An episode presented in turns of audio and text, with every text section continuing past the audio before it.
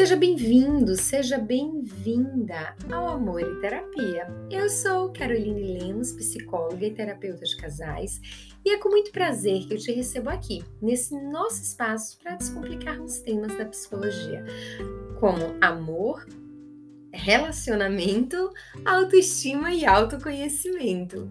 O amor não estava muito no script, não, mas vamos lá, já saiu. Para você que ainda não me conhece nas redes sociais, no Instagram, passa lá, conhece meu trabalho. Eu amo receber as pessoas daqui lá, ficar mais pertinho. Arroba caroline.lemosf. Vai ser um prazer te receber por lá também. Para você que já está aqui, que já me escuta há um tempo e ainda não fez a sua avaliação, vai lá, coloca as estrelinhas para mim. Isso é muito importante para eu poder saber como está sendo avaliado por você os episódios que eu trago aqui. Se tem te ajudado, se eu posso melhorar. E é uma abertura que eu amo fazer, tá? Se tem algo que você acha que eu posso melhorar, vai lá no meu Instagram e diz: Olha, Carol, você pode melhorar nisso. Hoje, a qualidade que você tem aqui foram de pessoas que me deram feedbacks para que eu pudesse ir melhorando cada vez mais e te entregando um conteúdo melhor a todo momento. E também passa lá e deixa. Me ajuda com as pautas para trazer aqui, porque às vezes eu digo, vou trazer o quê? Vou falar sobre o quê? E a pauta de hoje é um tema bem interessante que eu já passei na minha vida, mas eu nunca pensei em trazer aqui. Até que alguém que me escuta e que me traz pautas assim que eu amo, chegou no Instagram e disse assim: Eu acho que você deveria trazer essa pauta, porque é algo muito da minha vida. E eu dei risada e disse: Nossa, é algo que eu já passei na minha vida, mas nunca pensei em falar sobre isso. Por que será, né? Eu não sei se vocês já perceberam aqui, mas tem momentos que eu acabo indo para um lado e aí emendo a ideia na outra e tento conectar. Eu tenho transtorno de déficit de atenção e hiperatividade. Logo, tem coisas que eu acabo não tendo a atenção que eu deveria ter. E é justamente essa pauta de hoje. Algumas pessoas vão dizer: "Nossa, uma psicóloga falando sobre isso". E para mim falar sobre isso de forma aberta e tranquila, depois de muito tempo de rejeição, depois de muito tempo de não aceitação, tanto do TDAH quanto da ansiedade, é que eu comecei a entender que faz parte da vida. Eu sou psicóloga, mas eu não sou super-herói. Antes de ser psicóloga, eu sou humana. Então, eu tenho estou ali à, disposição, não é à disposição, mas eu posso sofrer de várias coisas como qualquer outra pessoa, de uma depressão, de uma ansiedade, entre qualquer outra coisa. Afinal, somos humanos e não temos o superpoder de nos livrar de algumas coisas.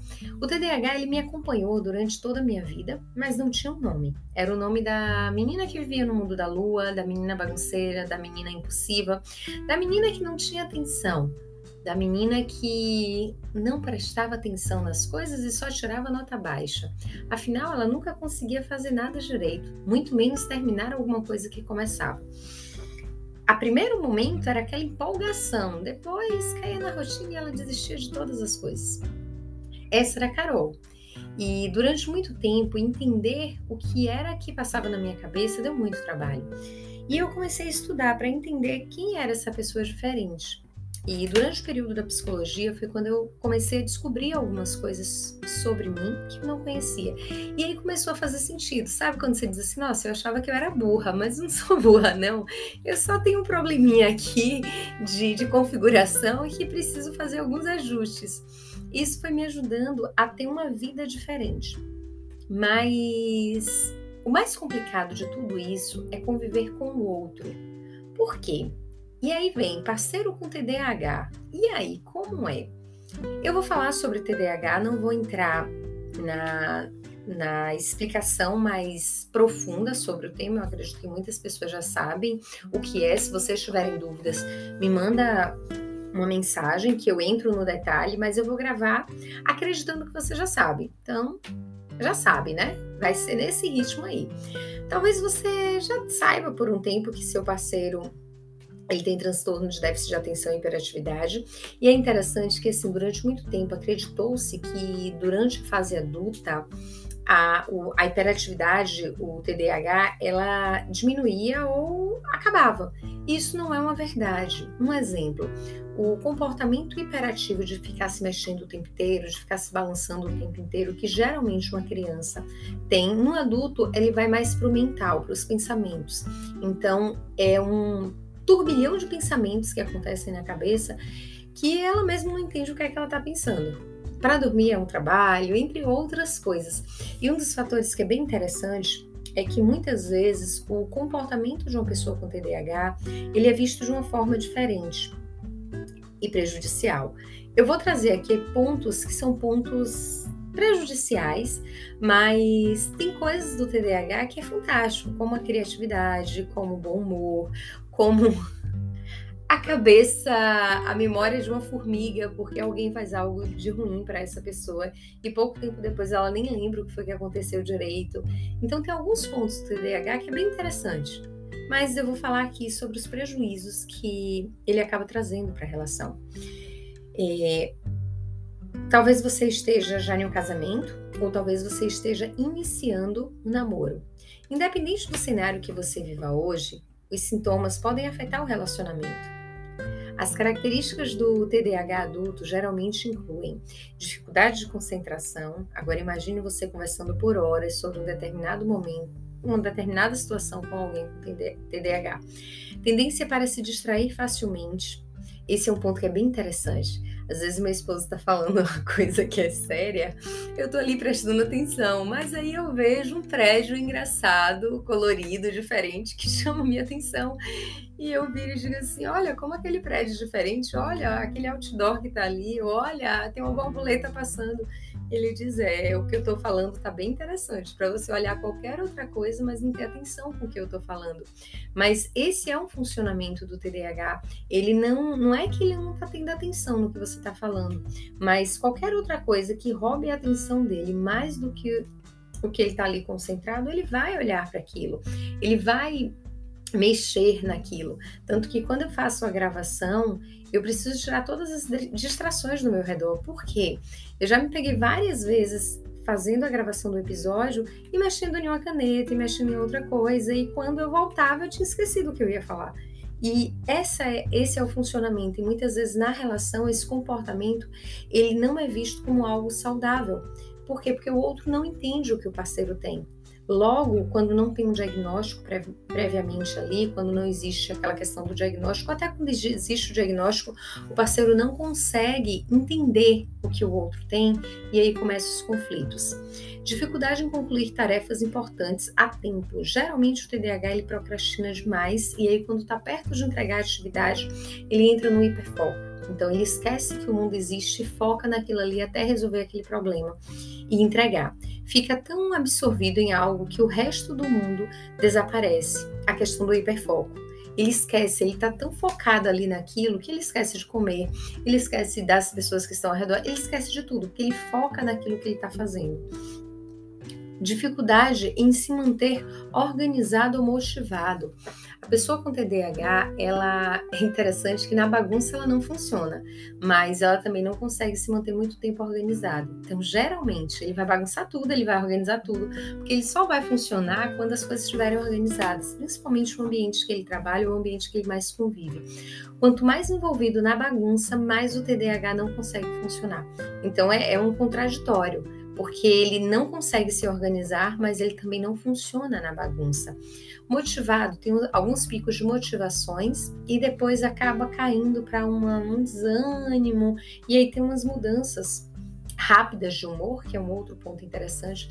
Comportamento impulsivo, geralmente existe aqui nesse ponto a questão de compra compulsiva, existe a questão daquele apaixonamento impulsivo que faz tudo pelo outro e depois aos poucos vai morrendo. Distração ou esquecimento, são pessoas que são bem distraídas, esquecem as coisas com facilidade. Inquietação, que parece energia extrema, e é uma energia extrema de alguma forma. Fadiga e outros problemas de sono. Geralmente a pessoa com TDAH, ela não consegue dormir direito, porque a mente ela fica muito acelerada. Então ela sempre acorda cansada. É como se ela não conseguisse descansar. Talvez aí agora a turma que está no Instagram vai entender o porquê eu tenho uma vida muito disciplinada, de horário de acordar, horário de dormir, de atividade física, de tipos de alimentação, justamente por um dos fatores é o TDAH. Eu sei que quando eu saio da minha rotina, eu não consigo funcionar como eu deveria. Logo, isso me traz sérios prejuízos para o meu dia a dia. Então, se manter na rotina para mim é fundamental para que eu consiga caminhar da forma que deveria e para que eu consiga ter resultados. Mas nem todo mundo consegue entrar nessa disciplina, nem todo mundo consegue é, seguir uma linha. E para mim também é muito difícil. Tem momentos que eu chuto balde e depois eu vou catando a bagunça que eu fiz. Então é um ponto que é necessário observar também, porque geralmente o outro não consegue ter muita paciência é, nessas questões. É, além de criar estresse, tensão, esses sintomas podem levar ao mal entendimentos, a mal entendimentos e mal entendidos e conflitos. Se você quer ajudar o seu parceiro a melhorar o relacionamento, mas pode não saber talvez como começar essa ajuda ou por onde começar, eu vou trazer alguns pontos aqui que vai poder te ajudar nesse processo. Um do, dos pontos que para mim é algo que não tem negociação, tá? É, hoje eu não tomo medicação para TDAH, mas nem todo mundo é assim. Tem pessoas que precisam ter uma medicação porque não conseguem funcionar. Mas um dos primeiros pontos aí que eu acredito que é fundamental é o incentivar o outro a buscar ajuda de um profissional, seja terapia, seja ajuda psiquiátrica, é necessário que ele entenda o que ele tem. Se ele não recebeu um diagnóstico, buscar por esse diagnóstico, e se ele já recebeu um diagnóstico, ele possa cuidar. Um profissional ele pode ajudar a pessoa com TDAH, o seu parceiro, o mozão, a saber mais sobre o TDAH, então ele compreendeu o que é que essa pessoa tem, para que ele não se sinta tão afetado em relação a isso, porque o TDAH geralmente ele também vem acompanhado da depressão e da ansiedade. Então é necessário cuidar desses fatores, explorar maneiras pelas quais os sintomas afetam suas vidas e relacionamentos, então compreender de que forma está afetando ali a vida, de que forma isso pode mudar, aprender habilidades e estratégias de enfrentamento para melhorar o gerenciamento dos sintomas. É uma coisa que eu não acredito quando eu vejo pessoas usarem o TDAH como uma bengala. Eu sou assim porque eu sou TDAH. Eu sou assim porque o TDAH faz isso. O TDAH, ela é uma dificuldade que nós temos, quem tem TDAH sabe disso, mas ele não pode ser um fator de bengala, porque se você se coloca como vítima atrás de um diagnóstico, você não vai evoluir para lugar nenhum, inclusive o seu processo de mudança. Então é necessário encarar aí a vida e dizer tem algumas coisas que eu consigo mudar. Claro, você não vai conseguir se transformar na melhor pessoa do mundo, até porque tem aí uma alteração mas você pode mudar algumas coisas, você pode alterar alguns comportamentos e isso faz toda a diferença. É, lidar com ansiedade é, e outras patologias que podem estar associadas, praticar habilidades da comunicação, porque muitas vezes quem tem TDAH ele não consegue fechar uma comunicação e isso acaba gerando no outro algo que é estranho, algo que incomoda. Então, a comunicação, desenvolver da comunicação ele pre precisa acontecer, principalmente porque o TDAH ele tende a tentar adivinhar o que o outro está dizendo. Então ele tende a completar o que o outro está dizendo e isso acaba machucando. Explorar opções de tratamento que é fundamental. Nem todo mundo se sente confortável com a ideia de buscar terapia. E muitas vezes a pessoa nega, ah, terapia é coisa de maluco, terapia é isso, terapia é aquilo. Mas incentivar essa pessoa mostrando o lado bom da busca da terapia é fundamental. O segundo ponto é lembre-se de que você é um parceiro, não pai. Porque a pessoa com TDAH geralmente ela assume o papel de filho. É aquela pessoa que ela precisa ser lembrada o tempo inteiro, ela precisa ser cuidada o tempo inteiro, ela precisa estar tá o tempo inteiro ali do lado para que seja incentivada, para que seja motivada, para que ela consiga fazer, para que ela consiga é, se desenvolver. E quando você se coloca nesse lugar de pai ou de mãe, você acaba assumindo um papel que não é o seu papel. E aí a relação ela sofre uma quebra bem interessante, porque você sai do papel de esposo ou de esposa e acaba entrando no papel de pai e mãe. E geralmente esse papel de pai e mãe, ele vem com um espaço também de críticas, de acusações, e esse espaço de críticas e acusações, de ordens, de imposições, ele não é saudável para a relação. E principalmente porque uma pessoa com TDAH ela não suporta receber críticas. E isso traz um desconforto imenso para ela. Então, ela se arma e tem vários fatores aí que acabam acontecendo. Então, é essencial que você aprenda que você não é a mãe ou o pai do seu parceiro. Você é a esposa ou você é o esposo. E é muito fácil as pessoas que estão ao redor assumir esse papel por ser uma pessoa que está no mundo da lua, esquece tudo, é estrambelhada, a pessoa se sente na, na obrigação de cuidar. Enfatizar o terceiro ponto, enfatizar os seus pontos fortes. Então, a pessoa com TDAH, ela tem sérios problemas em dividir tarefas, em responsabilidades, e de modo que nenhum de vocês acabe com mais peso. Então, o que é que acontece aí nessa questão da divisão de tarefas da casa? Se você não consegue enfatizar os pontos fortes do seu parceiro, estimular para que ele divida as atividades da casa com você, para que ele possa se desenvolvendo ali, um dos dois vai ficar sobrecarregado. E geralmente é a pessoa que não tem TDAH, por quê? Porque o outro esquece. É, se o parceiro tem TDAH, essa divisão de tarefa pode existir um pouco mais de atenção, pois as pessoas com TDAH podem ter qualidades diferentes.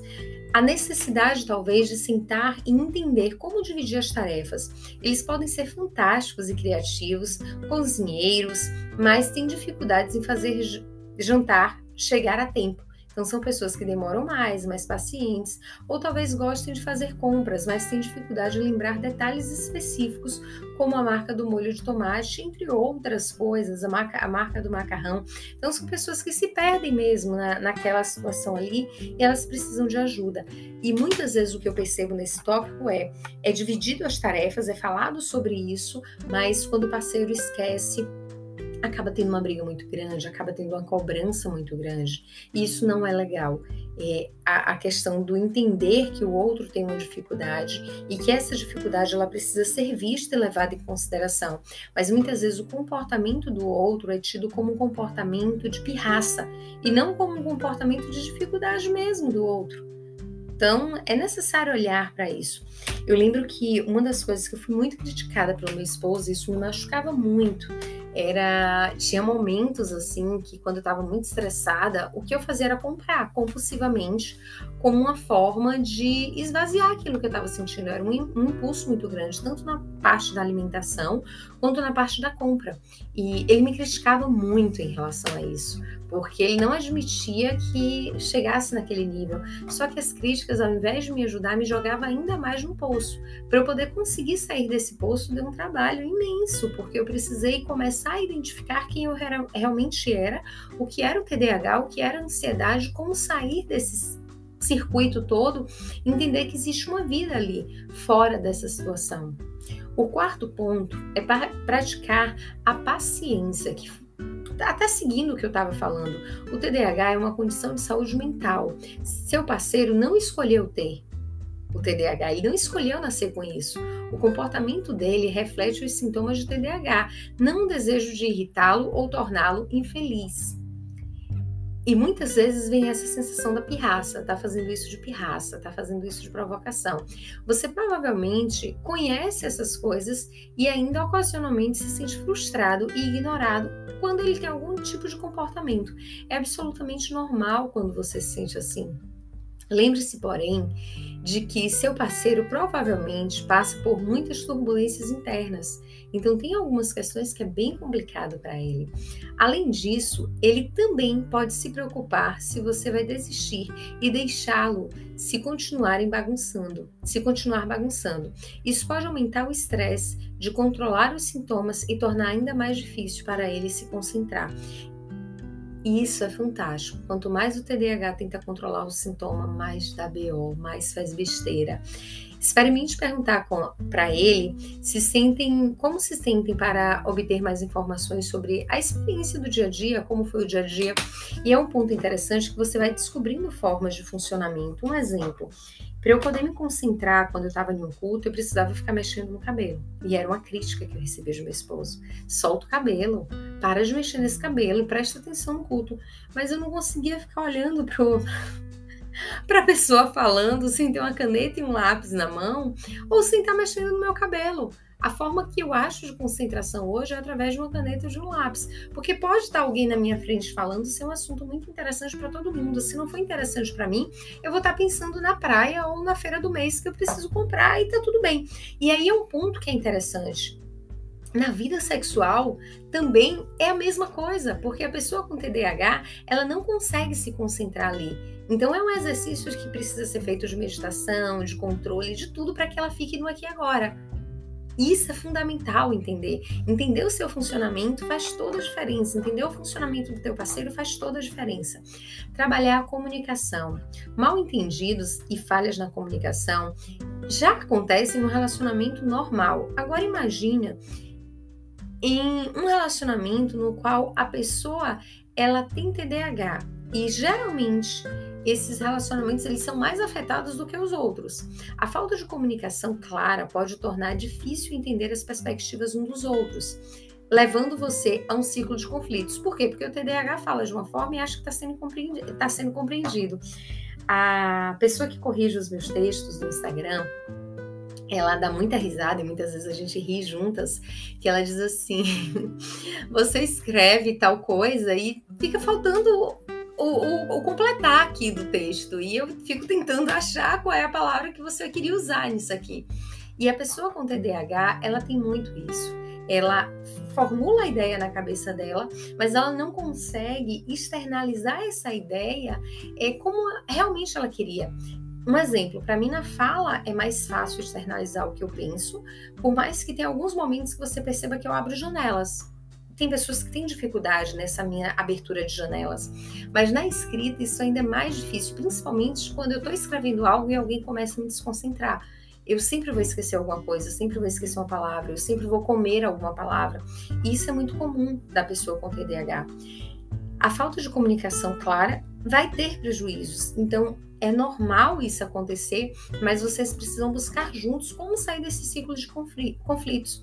O esquecimento, a procrastinação podem fazer você se sentir negligenciado e muitas vezes ignorado. Se o seu parceiro parece distraído ou desinteressado quando você fala com ele, você pode supor que ele não se importa com o que você tem a dizer. E isso não é uma verdade. Ele está ali na caixinha dele, no mundo da lua dele, e talvez seja o momento de você olhar nos olhos e dizer assim: Eu preciso falar com você algo sério. Eu preciso conversar com você, para que ele se conecte com você, para que ele tenha atenção com você. E é, é muito comum a pessoa com TDAH está aqui conversando com você, daqui a pouco ela é para o mundo da lua. Faz parte de um processo dela e que ela precisa ir trabalhando para poder estar tá no aqui e agora. Por um lado, é importante conversar com seu parceiro sempre sobre como você se sente. Então, fale para ele como você se sente. Ainda assim, quando você aponta comportamentos de forma acusatória ou como crítica, um exemplo, você nunca faz isso, você sempre faz aquilo é mais provável que uma pessoa com TDAH ela responda de forma defensiva. Isso pode alimentar ainda mais um desacordo e a desconexão do casal. Por quê? Porque ela está se protegendo de tudo que vem ali para ela. Entenda que uma pessoa com TDAH ela passou a vida inteira sendo criticada, sendo apontada, sendo acusada, então ela só quer se defender. Acima de tudo, lembre-se de que o respeito é a chave. Embora seja normal pedir ao seu parceiro para fazer coisas específicas ou lembrá-lo de, de responsabilidades importantes, fazer isso com consideração e gentileza pode fazer toda a diferença para uma pessoa com TDAH. Então, a paciência ela é fundamental no processo de comunicação. Ela é fundamental para a manutenção de um relacionamento saudável. Aprender a deixar algumas coisas irem é um outro ponto muito importante. Você pode não mudar, você não pode mudar ou controlar o seu parceiro, mas você pode mudar você. Construir um relacionamento saudável e próspero significa aceitá-los, aceitá-lo como são, aceitar o outro como ele realmente é, assim como você deseja que ele te aceite como você é. Em vez de se concentrar no que está errado e tentar mudar a qualquer custo o seu parceiro, faça mais esforço para reconhecer as coisas que você valorize, aprecie e aprecia nele a maneira como ele te faz sorrir, a inteligência dele, a criatividade, os seus sonhos que ele compartilha como se fosse uma coisa tão real, mas acredite, ele vai correr atrás para que aquilo seja realizado. O pensamento de futuro, até as bobagens que ele faz. Tem alguns momentos que dá para rir daquilo ali, sabe? A pessoa com TDAH ela tem um lado positivo muito legal também, e isso faz muita diferença, principalmente a sensibilidade com o outro, que faz parte do TDAH. É, Use declarações para centrar a conversa em comportamentos específicos que afetam você. Tente não trazer coisas muito aleatórias, seja direta. Não me sinta ouvida nem importante quando você muda de assunto e fala comigo, ao invés de você não se importa com nada do que eu tô, tenho a dizer, nada do que eu estou dizendo. Quando distrair, tente não ser grosseiro, tente ser mais paciente, mostrando para ele que ele distraiu ali. Ouça o lado dele, ouça as coisas que ele traz. Depois, de compa depois compartilhe os seus sentimentos. Pergunte o que ele acha sobre como vocês poderiam mudar ou direcionar aquilo ali de uma forma diferente. Mencione as suas preocupações em tempo hábil para que os problemas não se agravem ou criem raiva e ressentimento. Ao invés de você dizer assim, ah, deixa eu ver se ele vai fazer, a pessoa com TDAH ela vai esquecer. Eu já perdi, eu acho que uns 10 cartões, e todas as vezes que eu perdi um cartão, meu esposo se chateava comigo por isso, até ele entender que eu vou perder várias chaves, eu vou perder vários cartões, eu vou esquecer até o celular e eu não sei onde tá, e eu vou ter que ficar doida procurando, eu vou esquecer tudo. Eu já esqueci o celular em um bairro daqui de Salvador que tem muito assalto. Eu esqueci na, no consolezinho da moto. Fui, voltei, o celular tava lá. Eu já esqueci a chave na moto já tranquei chave dentro de carro. Então, assim, quanto, quanto mais intolerante você é com a pessoa com TDAH, mais ela se sente frustrada, porque ela já carrega um peso tão grande de uma sociedade que cobra tanto, de uma sociedade que aponta tanto, de uma sociedade que critica tanto. Então, imagina para ela estar tá do lado de um parceiro que faz a mesma coisa. Eu sei que é difícil, que não é fácil conviver com a pessoa com TDAH. Não, não é fácil. Mas se você ama essa pessoa e você escolheu estar ao lado dessa pessoa, busque estratégia junto com ela, desenvolva estratégia junto com essa pessoa. O TDAH ele tem uma mudança de humor muito rápido. Pontue para ele que ele está mudando de humor. Pontue para ele que ele está sendo impulsivo. Pontue para ele que ele está sendo talvez ignorante naquele momento.